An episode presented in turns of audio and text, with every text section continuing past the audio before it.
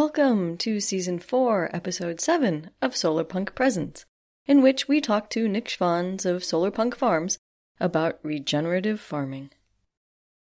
Welcome, Nick, one of the founders of Solarpunk Farms, a project in Northern California that involves, if I may quote your Instagram bio, a bunch of queers, activists, artists, scientists, and sustainability minded weirdos trying to build a regenerative farm in Guerneville, California. That's uh that's right. That describes us perfectly. Thank you so much for having me on. Oh, I'm really excited to talk to you. I guess my first question is Did I say Guerneville properly? That is how you say it, right?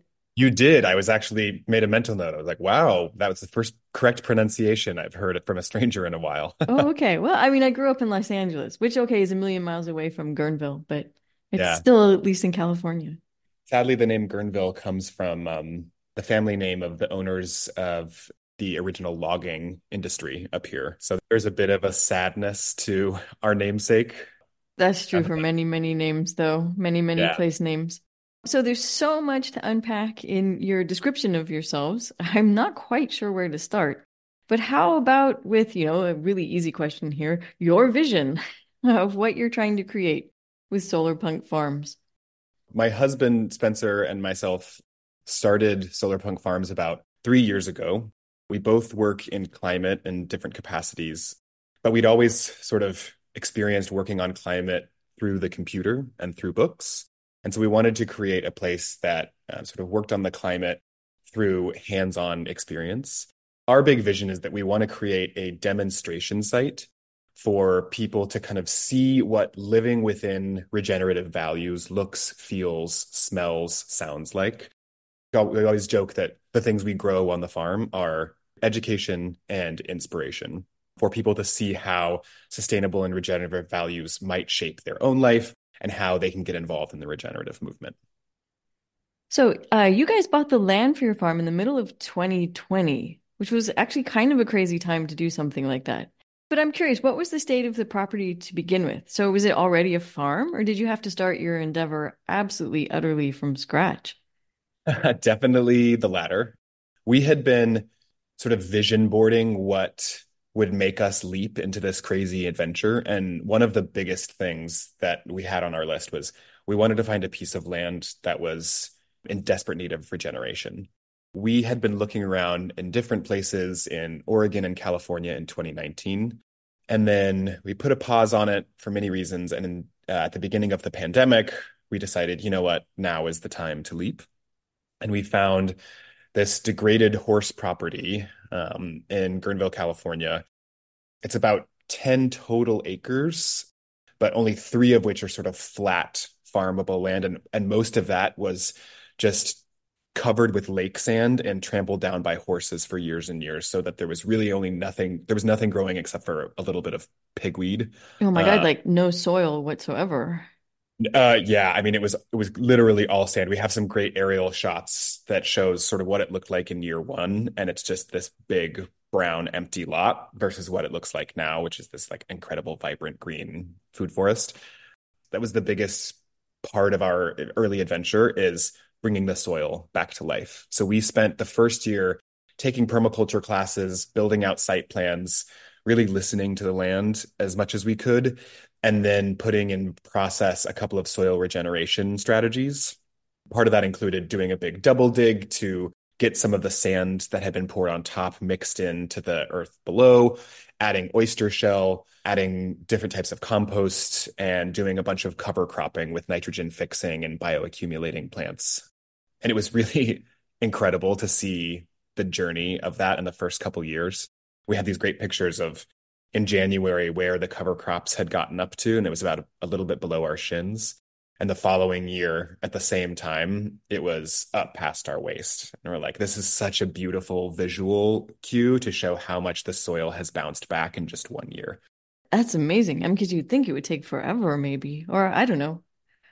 It really, I, you know what? Before moving here, I would have thought the same, but it's pretty incredible how much the earth wants to be verdant and thriving. And all you need to do is just provide a couple of the right conditions and it it takes off on itself pretty incredibly. It was really inspiring to watch. Oh, yeah, that must have been. So you've mentioned a little bit about this, but you know, how does one suddenly become a farmer? As agriculture re- requires an extraordinary amount of knowledge and a lot of the kind of knowledge that comes from uh, experience and all, also quite a bit of seriously expensive equipment. So I'm, you know, right now I'm thinking of the enormous harvesters and tractors they use around here where I live now in northern Germany, which run into the hundreds of thousands of dollars or euros or whatever. Um, so are you, um, as the locals here would put it, learning by doing, or is there more method to your madness than that? Um, there's definitely a little both, but I would start that off by saying we absolutely agree with you that the term farmer does not ever get enough of the credit or respect that it really deserves. And we are very careful to say that we are working on building a farm, but we do not consider ourselves farmers yet. We are farming enthusiasts. We are farming students, but by no stretch of the imagination would we say that we've learned the craft. In order to kind of get where we've gotten, we've taken a lot of classes. I took some time off of my normal job to go become an um, apprentice at a farm in our local area for a season where I learned a ton. I still have a ton to go. The scale of agriculture that we're doing really is not considered like a conventional commercial farm. We oftentimes use the term farmstead because we only have about a quarter of an acre area that's dedicated to being a market garden. And then we're building out some parts of the land to be community farms where folks in our local community that don't have access to land can grow their own plants. And then we have a big area dedicated to being a sort of permaculture based food forest that's dedicated to perennials rather than the standard annuals that you see at a farm. So that's why Solar Punk Farms is it's a fun name, but it's a bit of a misnomer. Really, what we like to describe ourselves as is a demonstration site for regenerative technologies and values. Because again, we just could not overdo how much we have respect for farmers and how we just would not be able to plop into that environment because it is it is a, a calling that takes a lifetime of learning to really do well. Yeah, I mean, you think about how many, you know, it's taken 10, 15,000 years for us to figure out how to feed all the people we can feed. Well, for better and for worse, you know, for the yeah, earth. And we're and we're really still figuring it out. You know, even even the way that farming has changed in the past 20 years has been oh, it's extraordinary. Oh, absolutely extraordinary. I mean, since the Green Revolution, which you know did have a lot of incredible upside in its ability to create more food for a growing population, but that sort of set in motion all of these standard farming practices for the latter half of the 20th century. And only in the past 20 years have we really learned what the shadow sides of that revolution are and have we begun to really rethink what standard farming practices look like to be more in line with ecological limits and ecological systems rather than just focusing 100% on yield. So, you know, humans still have not figured it out, but we're getting closer every day. Yeah, well, that's good to hear. So, you know, the farmers around here are like, well, we don't want to change. We've been doing it this way forever. And you think, well, no, when you look at pesticide use, for instance. I mean, it's it just goes it starts to go off the charts in the 1990s, which is not oh, that yeah. long ago. So yeah. yeah. Yeah, I mean, there's just there's so many gaps between our knowledge and our practices. Um, and I think we're just we're really still filling that in as a society. And I think part of the reason that a lot of the farming industry exists the way it does is because I think oftentimes people just don't think about how much food should cost. And because of a lot of the types of things we eat, and because of the subsidies that our government has decided to implement, we actually don't pay enough for good food. And we pay also way too little for really bad food. And so that is to say that farming really is an industry that lives on the margins. Farmers have to, at all times, be exploiting every ounce of profit out of their business just to stay afloat. And that has created this condition where many, many farmers would like to create more sustainable and regenerative practices on their farms, but they actually functionally can't do that as a business. Yeah. Um, which just which says something that's broken about our current system, um, not necessarily our farmers. Biden administration and other sort of you know more progressive administrations are doing some things to rethink the sort of like meta narrative of American farming, but we still really do have just a huge way to go in terms of subsidizing the right things and giving people the right financial incentive pa- packages and paying for some of the upstart costs of implementing some of these strategies in order for us to change the new or the normal of what farming looks like, especially in the States. It isn't just the US. So I, they have the same problems here in Europe. And, mm. you know, you get these big grocery stores and, you know, they have a chokehold on the food prices. Mm-hmm. And so, you know, the farmers can't sell the food at a price, you know, at a reasonable price to keep the farm going. And so it's this real, it's this race to the bottom. And so then, but but on the other hand, the politicians are like, well, the farmers are producing enough food. We don't want to mess with that. We don't want to have hunger. We don't want to have famine, and we need the cheap prices because the a lot of people don't earn enough money, and so they can't yeah. pay more money. And so it's it's a real pickle. You know, we don't have to get into it in this podcast, obviously, but that that many people don't earn enough money to pay for the appropriate food prices is another huge problem that we could spend multiple hours talking about. And as soon as you start messing with these sorts of things, then you have the people rising up in revolution. And I mean, and the politicians are terrified of that. So, uh, yeah, it, it'll be interesting how we we change the direction of this ship. So, let me ask you, uh, what has been the hardest thing so far about starting your endeavor? Uh, so many things.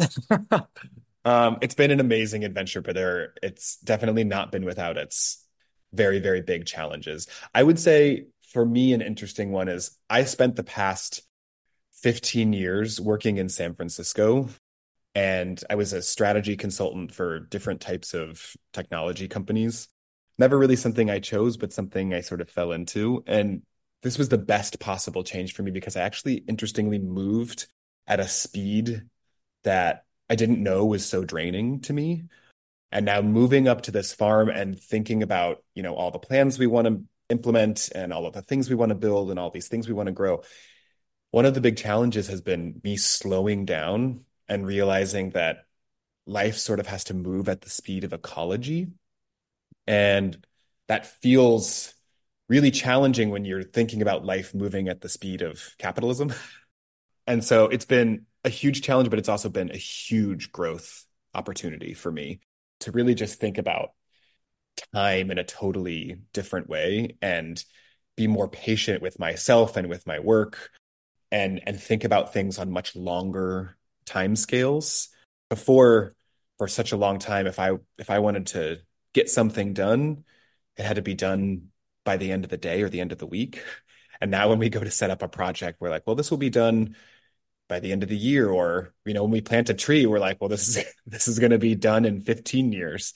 So it's it's been just really challenging but in a in a wonderful heart opening way to redefine my relationship with time and productivity on the farm. Isn't it amazing that people have managed to breed different varieties for instance of fruit trees?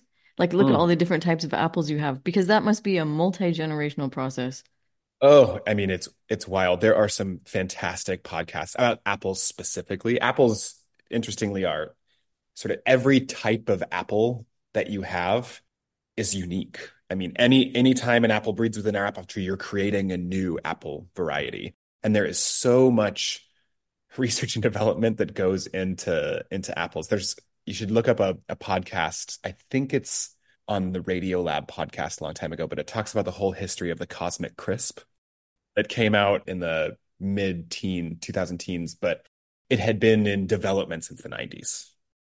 To think about the impact that ecological projects have requires a decade long, sometimes generational long lens. My husband and I keep laughing because we've had our trees in the ground now for, you know, three years and they're still mostly hip or shoulder high. And we keep laughing about all the all the jams that we're going to make and how cute our farm stand's going to be. blah, blah, blah. And we're like, you know what? We planted these trees for our kids, and and that's just the reality of food forest design.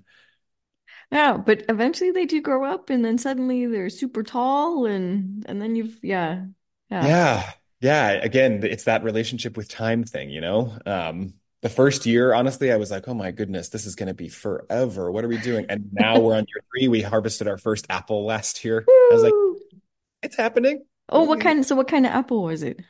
Um, this one was a, it's called a ghost apple. Um, we have about we have about 11 or 12 different apple trees, all different varieties here.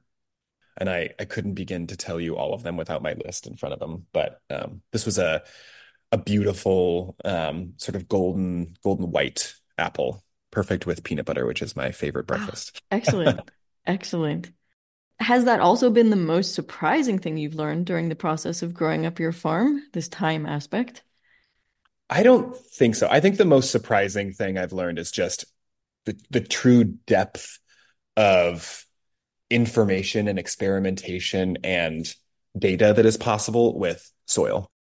One of the most remarkable things that people don't understand is that our entire life is reliant upon dirt and the vast majority of people just don't get that that ecosystem is the foundation for our ecosystem. And it's sort of like a, pardon the unintentional cliche, but it's a wormhole. and you go, you keep getting deeper and deeper into it and realizing just how much complexity and nuance and possibility and diversity is going on in the soil at any given time and how many different things you can tinker with and and what things you can add to it and what things you can withhold from it and all these things to just create all these different interactions in the soil. And that to me was shocking. I knew it was complex, but I had no idea how complex. Uh, we've got this really beautiful worm composting um, setup. The sort of sciencey name is vermicompost. That has been a really cool operation because we now blend up all of our food waste and we put it into this thing. It's about like 15 pounds of food waste a day. We've got almost 100 pounds of worms in there. And they're churning out this beautiful black worm casting that we can then make all these different types of teas out of. And then you add that to the soil and watching how brilliantly the the plants change once you add that is just so cool. I mean, like it's all it's all happening in the soil. About 30 years ago, I, I knew a soil scientist, um, a professor at, at uh, at UC Berkeley named Ron Amundson. I, I, I assume he's retired by now. Who knows? Scientists actually they never fade away. They never um, fade away. no, and he was all he loved soil. There's one soil in California that he was lobbying for it to be like the official California state soil. And I don't remember what it is. I think it's in the San Joaquin Valley. Um, but he was like, but you know, there's none left anymore because as yeah. soon as you start tilling it and adding chemicals to it and adding fertilizers, it's not the soil type that it used to be before. Hey, I'm breaking in to say that I have just learned that uh, the effort to establish the San Joaquin soil as California's state soil was actually successful already in 1997. But again, because the soil has so been so heavily tilled and so pumped full of fertilizers and, and pesticides, that chemically and bacteriologically and in terms of all the little invertebrates living in the soil, it's not the soil that it used to be. Um, and so you can argue whether or not the San Joaquin soil actually still exists or whether it's all been modified. Well, probably not beyond all recognition, but it's definitely not the soil it was in its natural state. Now back to the episode. Yeah, it's it's honestly so crazy what how California has changed over the past 200 years there's a deeply interesting but truly devastating book called Tending the Wild that's actually a a history of California and California land stewardship as told through the indigenous lens. And the whole beginning of the book talks about what the landscape and the ecosystems and the waterways and the soil and the fauna used to look like before the mm. arrival of white settlers some of the pictures that they paint are just they bring you to tears out of beauty at first and then they bring you to tears out of sadness once you kind of realize where we are now. Humans have an unprecedented ability to change everything about the land that they sit on and soil is absolutely no exception. I think we use something like 40% of earth's land area for agriculture some crazy number like that. Hey i'm breaking in again to fact check myself humans have taken over 39% of Earth's land area, and 97% of the land that we use is used for agriculture, not anything else. So that means our agriculture takes up 37% of Earth's land area. Now, if you take out the non arable land, like deserts and really steep mountains, agriculture is using 55% of the arable land on Earth. And the rest of that land is currently taken up by forests. There's also just a lot of really scary studies right now going on about how fast we're losing topsoil. The most dire estimates, you know, give at least American Midwest farmers another 50 or 60 years, maybe, of topsoil at the current types of farming practices. And so much of that is, you know, as a result of over tilling and monoculture and pesticide use and pumping things filled with artificial fertilizers. Essentially, not having stuff in the ground at all times makes it so that soil can run away, blow away. And because so much of the arable land is currently being used for farming practices where there isn't stuff in the ground all the time, it's just you plant it, you tear everything out, and then you replant it, right? It's not part of normal ecosystems. We just have a huge amount of topsoil loss. And it takes a long time for that topsoil to come back, a long time in the right conditions for that topsoil to come back. So, and, and that topsoil, it's critical because that's where the plants grow best. Absolutely. Yeah. That's where, that's where the plants grow best. That's sort of like the first frontier of the, of the flora that exist with us, right? Pioneer plants grow on the topsoil and also, you know, bigger, you know, more complex plants will eventually get deeper down but so much of the, the sort of pioneer species really thrive and require that topsoil. And yeah, I mean, almost all of the food that we grow and eat as humans, all, all of the annuals, you know, most of the stuff we see in the, the supermarkets, the vegetables we see in the supermarkets, yeah, that requires good, healthy topsoil. Yeah, it does definitely. Oh, I won't say it. I won't say food for thought, but it is definitely food for thought.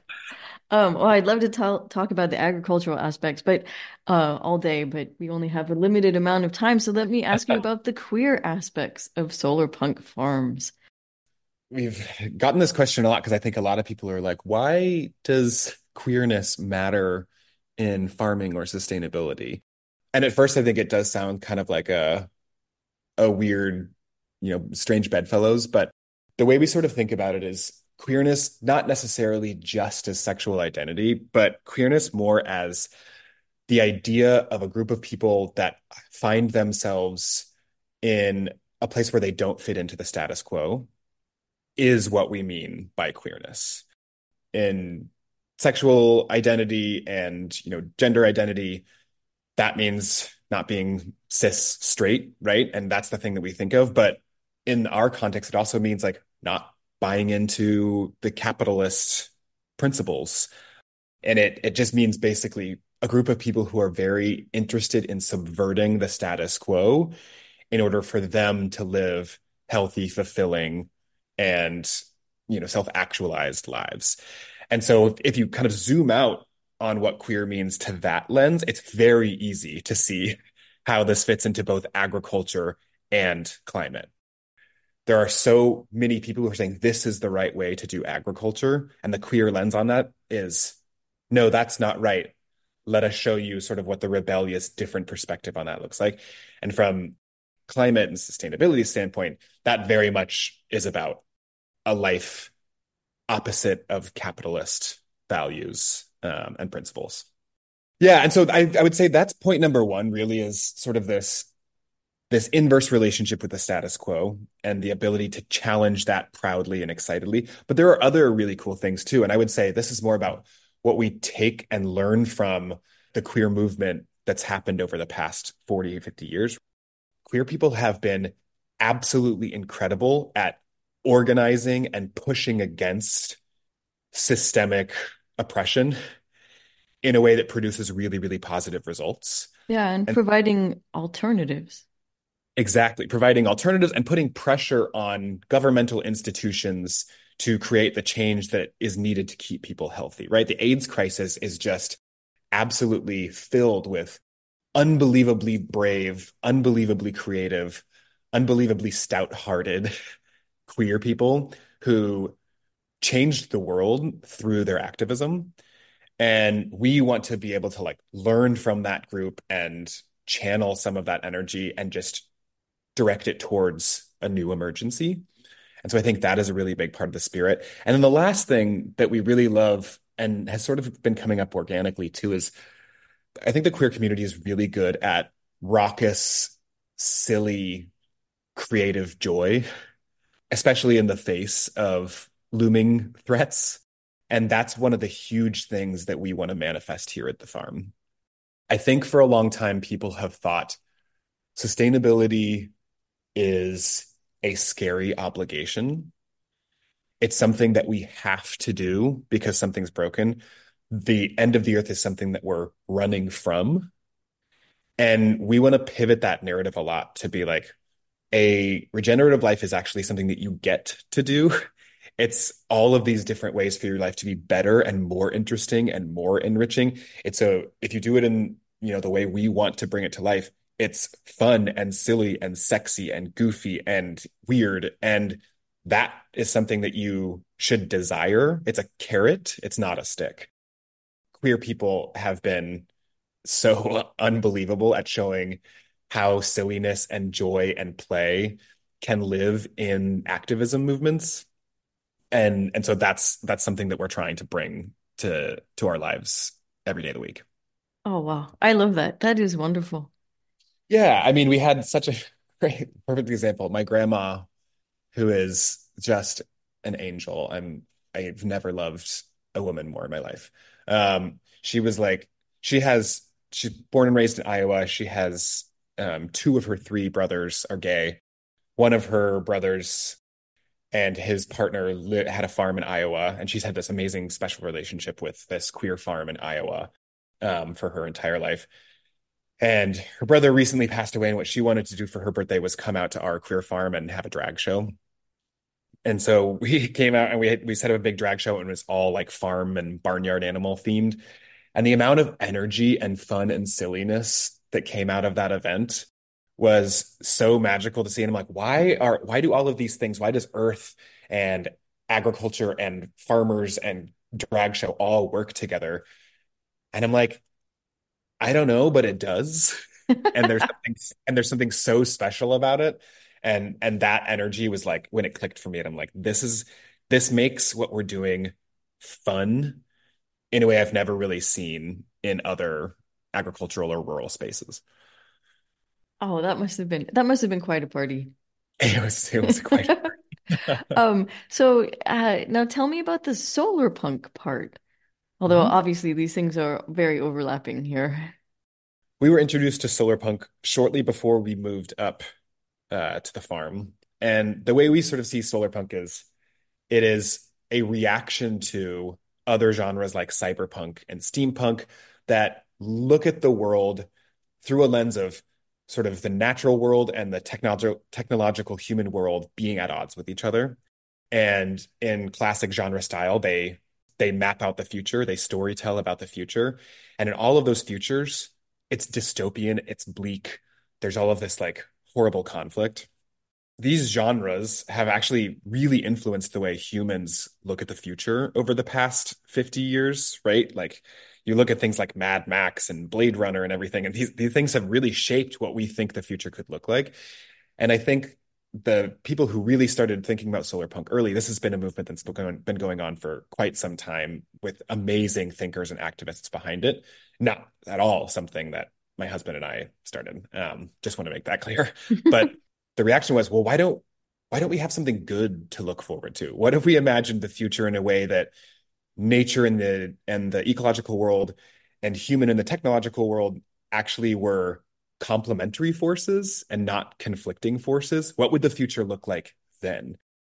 And so it started out a little bit more as an architectural movement i think but it's really quickly moved from architecture to art to storytelling. And now interestingly enough over the past 10 years it's really turned into an activism um, movement and sort of a philosophy. We always say that the big question asked by solar punk is what does an ecological civilization look like and how do we get there? And how do we feed them all? Uh, truly truly right? That's part of the how do we get there right? So it, it really is you know it's a it's a combination of art philosophy technology ecology sociology politics but all sort of aimed at this how do we live in a world where humans and the ecosystems upon which we rely make each other better and take care of each other in ways that are really interesting and fulfilling to both parties. And so that's that's sort of solar punk in a nutshell.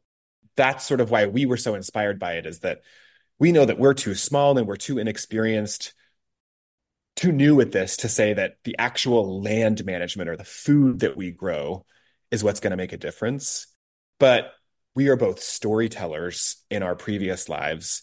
And we look at this place not as some not as a, an agricultural farm that's going to make things, but again, like I said at the beginning, we really think about education and inspiration being the products.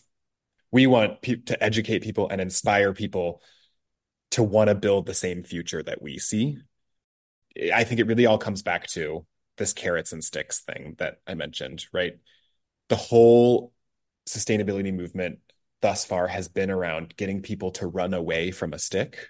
And solar punk is such a good opportunity for to get people to run towards a carrot. Um, and and that comes from showing people what the carrot looks like, telling people what it could feel like, getting people to experience, you know, a, a taste of that potential future and then tell them if you want more of this, here's all of the things that we can do. So yeah, that's that's sort of our thinking around it. So so what kind of events do you have then? Or are you just kind of getting started with this stuff? We we are just kind of getting started with this stuff. So another a, a silly, interesting challenge has been sort of the red tape of doing anything in the event space in Sonoma County. Um, but we've been getting over those hurdles. And this year, actually, we're really excited to do our big first year of awesome events. One example of that is we're in the middle of planning a what we're calling Guerneville Fashion Week. And we want to, during the times of all the other fashion weeks, show actually what regenerative fashion looks like. And so we're going to have a big sort of fun event where we have local clothing makers who only use upcycled or saved fabric come up. We're going to have sewing classes that teach people how to mend or upgrade their current clothes. We're going to have a big clothing swap where people can bring old stuff that's new to other people. We'll have a big fashion show where people can kind of show off what they've made. But basically we want to we want to just say that fashion is one of the most wasteful industries in the world, which is crazy because if we just looked at how much material material we've already created, we would not need to make anything new for the next forever. And there are so many incredible designers and makers and tinkerers out there that are looking at textiles in ways that isn't extractive that all the fashion industry needs is a little bit of a switched lens uh, in order to be a much more sustainable industry and so we want to start creating a place that celebrates that type of lens on fashion that's one example one that's just purely in the fun. We have a, a really big natural wine festival out here every year where we feature a bunch of the people who are growing wines in really um, natural, biodynamic, organic ways, um, which is a ton of fun. Um, we're looking at doing lots of speaker series, um, lots of workshops, things we call work play weekends, which is where people come up either from the city or adjacent counties and we work on a land project and you can learn sort of how a berm building process works or uh, we're in the process of building out this big hugelkultur model in the front of the land right now and so we're having people up in february to to come learn how that works so we just want to be sort of a constant beehive of fun activities that feel align with our values but also just like fun and silly and desirable and aspirational uh, we're we're just getting started, but the ideas have not stopped coming.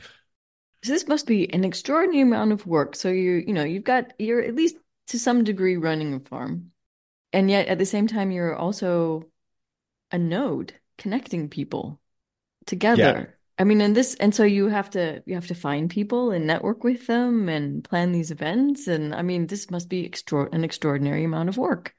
It, it is an extraordinary amount of work. I'm so happy about where we've gotten to in the last couple of years. So the first three years, my husband and I both we have our full time jobs, and so we've been doing this sort of with our spare resources and our spare time. Oh my god! So that's even crazier. It's been crazy, yeah. But luckily, about a month ago, we were contacted by an incredible organization called Fulcrum Arts.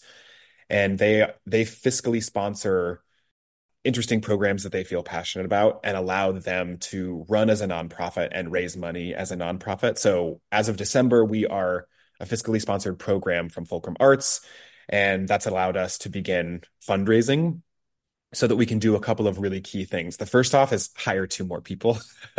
yeah. Um, so we're going to actually hire a full-time farm manager, somebody that knows much more than us. Um, we're going to also hire a full-time events manager. And then it'll also help us ramp up some of our land regeneration projects. And hopefully it'll also give us more flexibility to put some of our time and energy to this in a more dedicated way. 2024 will be a massive shift in how we are able to use our resources to make this vision come alive. And I think we will make really huge strides. But yeah, the, the other part of your question that I really love and I think is important is that so much of so much of what we do is exactly about connecting other people and it's not necessarily about us or this space we have this little diagram that we drew where we're like what are what is the what is the impact that we want to have? And we ended up having like a bunch of concentric circles. The smallest one is the land. You know that's where we're better tending to the redwood forest behind us because it really has not been taken care of for many many years and it needs a lot of work in order to be fire prepared. There's a lot of trees that have fallen down and we need to cut those and, and pack those in order to stop soil degradation from crazy rains, you know, and then there's the soil that we actually have on the farm. That's one whole thing, but it's a really, really small part of our impact. Beyond that, then we have our town, right? We we are part of a very close-knit community here, and we want to have a good impact that allows our local businesses to thrive, that gives people who want to, you know, grow stuff give them access to that. We want to be able to influence town policies about what we value as a community. And then beyond that is our Sonoma County community. You know, we have this vision of making Sonoma County the most solar punk county on the planet, a place that people come to because they want to see what a solar punk future looks like. And so we've been doing a lot of work with the Sonoma County Tourism Board I've joined the Economic Development Board of Sonoma County, and we've really been putting a lot of work into sort of shaping that ecosystem towards regenerative values. And then, you know, there's the bigger Bay Area community where it's like, we really just want to connect people who believe in this stuff. We want people to get inspired. We want people to start their own ideas. And then there's the global community that we really think of as the online community. And so, so much of what we really want to do too is about sort of just creating knowledge nuggets and putting out content and making zines and and facilitating conversations and being on podcasts and stuff that just get people talking about what solar punk is and its role in our collective future the land stuff the work the stuff that we work on with our hands every day is important but it's at the center of what we see as a, a much broader opportunity for impact through this project yeah, this might be a little bit off topic, but listening to you um, explain this, it just made me think solar punk takes a lot of money. It does. And whenever, you know, so I was in Hamburg, which is about an hour from here, I don't know, a couple months ago, and there's, you know, there's this one part of, I don't know Hamburg very well, but I stumbled upon this one part of town that looks totally solar punk. And then you realize it's where all of the millionaires and billionaires live. Yeah. Right. So how, how do you think we can bring this into uh, I don't want to say the poor neighborhoods, but you know, to the people who don't have enough money to live in a, a city that's got all these amenities. Yeah, I think I think it's a big challenge that we need to sort of explore for the solar punk movement because I I don't think that that has to be true.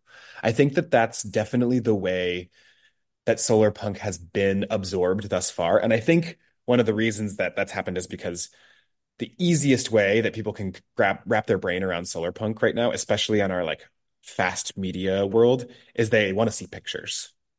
And the pictures that are being shown are the pictures of these hyper futuristic, super, super complex green architecture projects. When you Google solar punk, you're just going to see a bunch of city, like futuristic cityscapes. And I agree. When you look at that, you're like, where do those resources come from?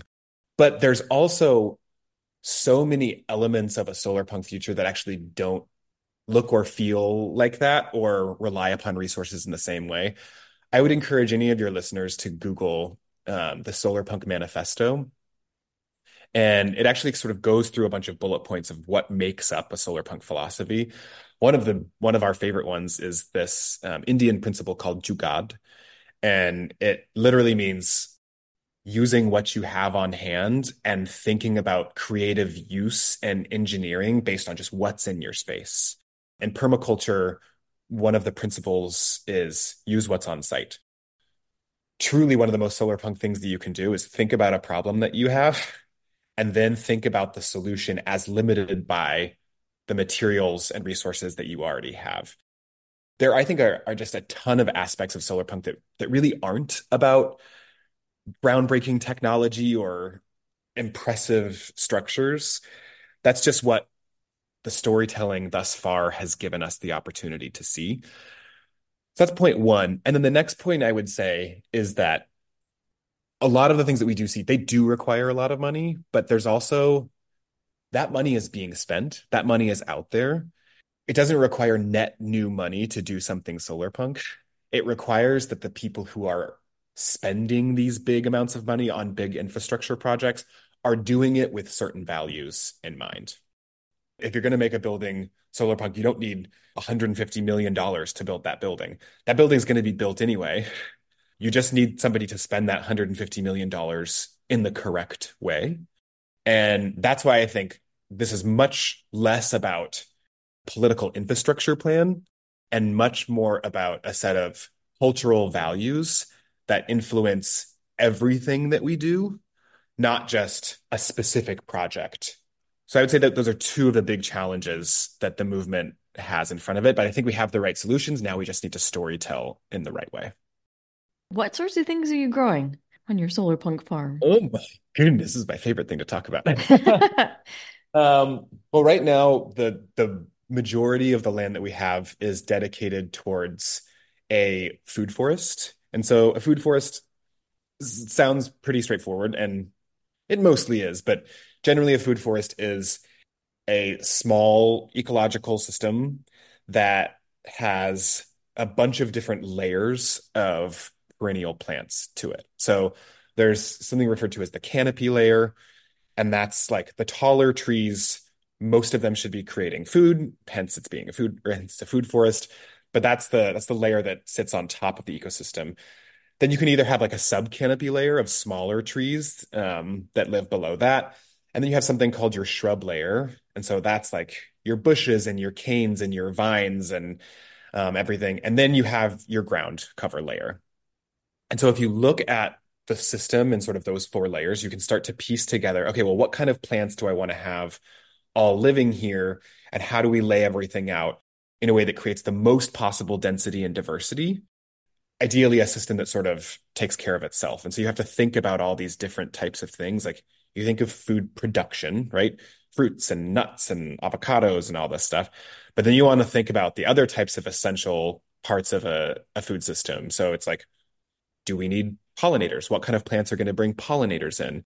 What kind of um, plants are going to bring the wildlife that's really beneficial for this space in? Uh, what kind of plants are going to cover the ground and make sure that the the sun doesn't dry out the soil too fast?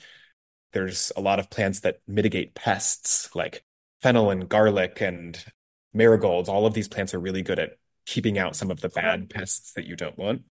And then there's plants that bring up nutrients from really deep down and bring it up to the top of the soil. So it's kind of like a fun puzzle piece that you work together. And so we're at the beginning of that where we've planted about 80 or 90 trees that will ultimately be our canopy layer. We've planted a handful of small shrubs. Every little tree is going to get its individual guild that just consists of a bunch of different types of plants that work great for that tree that food forest project is going to be ongoing over the next many years to get it to where we want it to be. But that's a big fun part that's been my favorite passion project. And then we have a market garden area where we've been doing a lot of sort of expected things, but we're zoning in on what we like the best. Our soil right now has been creating the most incredible tomatoes. And it's cliche for a farm, but it's made just the most incredible crop of tomatoes I've ever tasted. Um, we're also specializing in growing a lot of, uh, like I mentioned earlier, dried flowers. Um, so flowers that hold up for a really long time. Again, one of our sustainability principles is like, let's make things last. Let's gift stuff long life. And so one of our favorite things is straw flower, which is a really beautiful, vibrant flower that basically if you dry it upside down and it holds its color for years. And then we're doing lots of other things. We're doing, you know, peppers and tomatoes and garlic and all of the herbs and just the expected stuff because we want to be able to have our market garden essentially fuel all of the food at the events that we do down the road. The real question is what aren't we growing? Okay, but you're mainly focusing on fruits, vegetables, and flowers.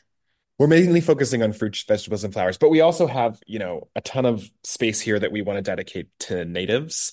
And so we're building a big hedgerow in the front of the land right now that we're dedicating to California natives, like different types of ceanothus and different types of madrone and manzanita, different types of oak species. So every every zone on the farm is going to be a, a slightly is going to have slightly different objectives and therefore slightly different plants. With the goal of ultimately when somebody shows up at the farm, they can wander around and see all of these different ecological things going on and learn about it almost like different rooms in a museum. Oh, that's fantastic. I love what you're doing. I will be following your story very closely because I think awesome. this is fantastic. Um, how can our listeners support you guys? A couple ways. I think the easiest way is to follow along. Uh, we are Solar Punk Farms on Instagram, and that's where most of our sort of community huddles. Uh, the other thing would be to really just like deep dive into the solar punk world. Our mission is to get everybody to be in love with that philosophy.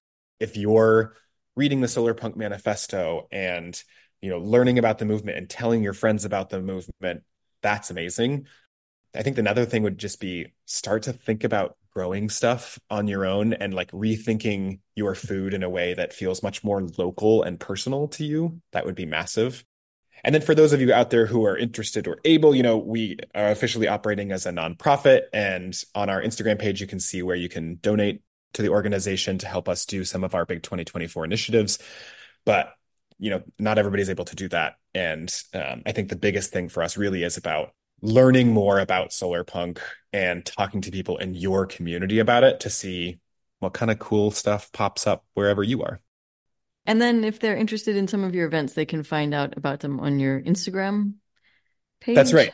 Yeah. Yep. Yeah. We have our Instagram page is sort of the front page for everything that we do. We're very much millennials in that way. Um, we're launching our website later this year, but everything we do, all of our communication, all the events that we set up, all can be found on Instagram. Okay, super. Well, thank you very, very much for this quick introduction to Solar Punk Oh my Farms. goodness. Thank I you really... so much for having me. It was great chat. Yeah, I really enjoyed it. So, okay. Thanks. Fantastic. All right. Have a great rest of your day. Ah, uh, you too. And that's a wrap for this episode. I hope you enjoyed it.